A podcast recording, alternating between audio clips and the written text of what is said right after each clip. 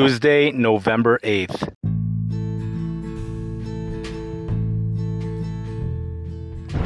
You're listening to Weather with Enthusiasm. The following is a hurricane warning from the National Weather Service in Melbourne, Florida. Melbourne, Florida. This was issued 5:28 p.m. Eastern Standard Time, Tuesday, November 8, 2022. This applies to St. Lucie Inland, part of St. Lucie. Equivalent of tropical storm force winds with a peak wind forecast of 35 to 45 miles per hour, gusts up to 60. This will be occurring Wednesday afternoon until Thursday morning.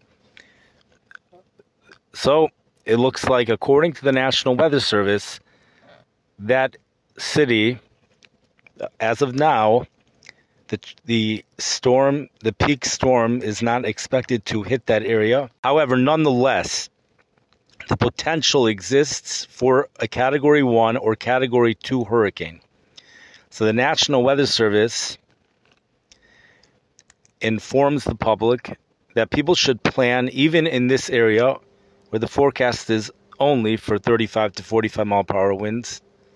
People should plan for life threatening wind of equivalent to a Category 1 or Category 2 hurricane.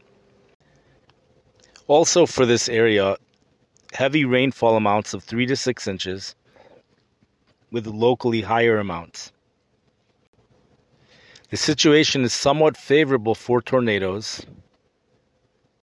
People in this area should also prepare for a Category 1 or Category 2 hurricane, just in case that happens.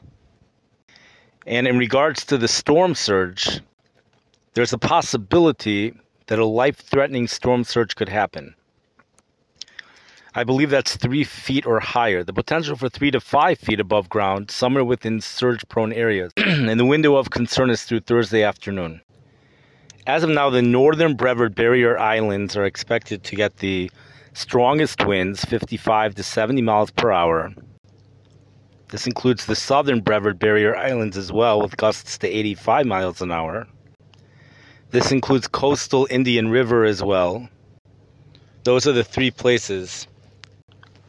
Coastal Indian River also has a storm surge warning in effect three to five feet above ground. Three feet is life threatening. Brevard Barrier Islands also has a storm surge, three to five feet above ground.